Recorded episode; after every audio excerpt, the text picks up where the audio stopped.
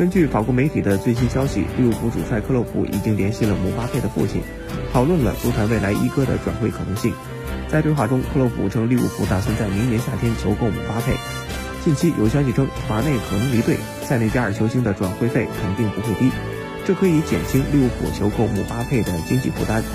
看来利物浦真的打算对姆巴佩下手。报道透露，利物浦在2017年夏天的时候就联系过姆巴佩，但后者最终从摩纳哥去了巴黎，克洛普未能如愿。对姆巴佩感兴趣的球队可不只有利物浦，财大气粗的皇马同样在一旁虎视眈眈。媒体上周透露，皇马会在明年夏天对姆巴佩提出报价，这和利物浦的计划是完全一样的。